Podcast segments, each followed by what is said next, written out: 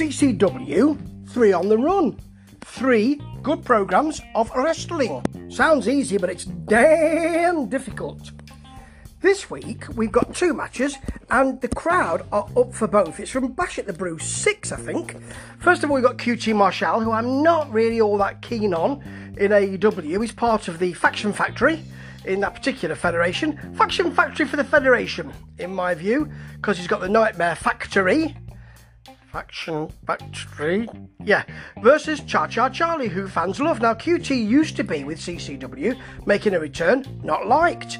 There's lots of messing around, and this is a very good psychological matchup, actually. The announcer gets involved early on, tells Charlie, tells um, QT something, can't hear what he's saying though, but the fans are really into this, and there is a lovely moment where Cha Cha takes QT Marshall out towards the crowd, and fans chop him. That's good. Then, then he re, he re, um, re, reverses it, tells a fan to chop Cha Cha. He won't do that. He'd rather chop QT. So the Cha Cha chop is not available. Cha Cha goes behind him, so QT is available. The fan chops him and then goes to punch him actually. QT's got away by that point. Could have been quite nasty that to be honest. Actually, there's and there's some good moves in here, you know. QT gets the hat. How dare you? How dare you? That's Cha Cha's. There's a nice Michinoku driver from Cha Cha Charlie, Cha Cha Cha Cha Cha Charlie, for a long two. Then a QT powerbomb for another long two. Charlie gets the hat on, falls from the top, doesn't really uh, give us a splash. He just sort of falls on QT. Then, what's his name? Is he called Spectre? He's, he's out. One of the managers, he, he distracts. QT rolls up with a handful of trunks for the pin. Yeah, and they have to tell us afterwards if you're a fan, do not jump the guardrail. It could be quite dangerous. I presume because this manager guy jumped the guardrail himself. Okay, so now we've got Anthony Catena versus Jackal Stevens for the uh, the championship. It's sort of a medium championship belt, isn't it? And this is the one that people have bought the tickets for, apparently. Well, hang on, QT Marshall and Cha Cha Charlie are no slouches, are they?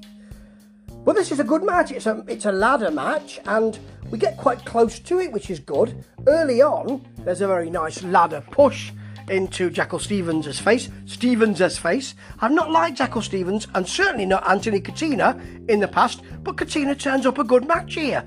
First time I've seen that.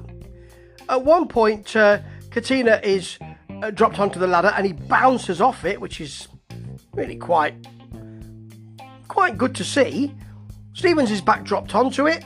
There's a lovely Anthony Catena neckbreaker onto onto a uh, an unfolded chair, and then an elbow from Jackal Stevens off the top onto Catena on the ladder.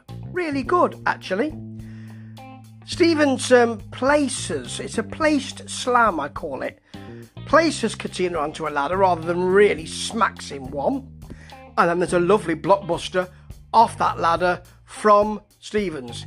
They both get the ladders, two ladders side by side. You're need to get that in a ladder match, don't you? They both have their hands on the title, but Catena goes through a table. He's pushed off the ladder through a table. I'd forgotten it was set up in the ring, so I was quite surprised, you know. Didn't expect that. And Jackal Stevens wins. And then we end with a sort of mother lover Jake called Jake Tucker thing where he's playing lots of different parts and it's quite fun against Cha Cha Charlie, who fought earlier on. Why didn't you put that between the two matches and we can finish with this big time ladder match, which apparently is the match we've all bought tickets for anyway? It's bad timing. And it's not a bad promo, but we don't need it. Oh, well.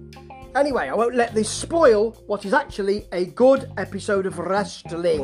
Well done, CCW. Keep up the good work. Mm, da da.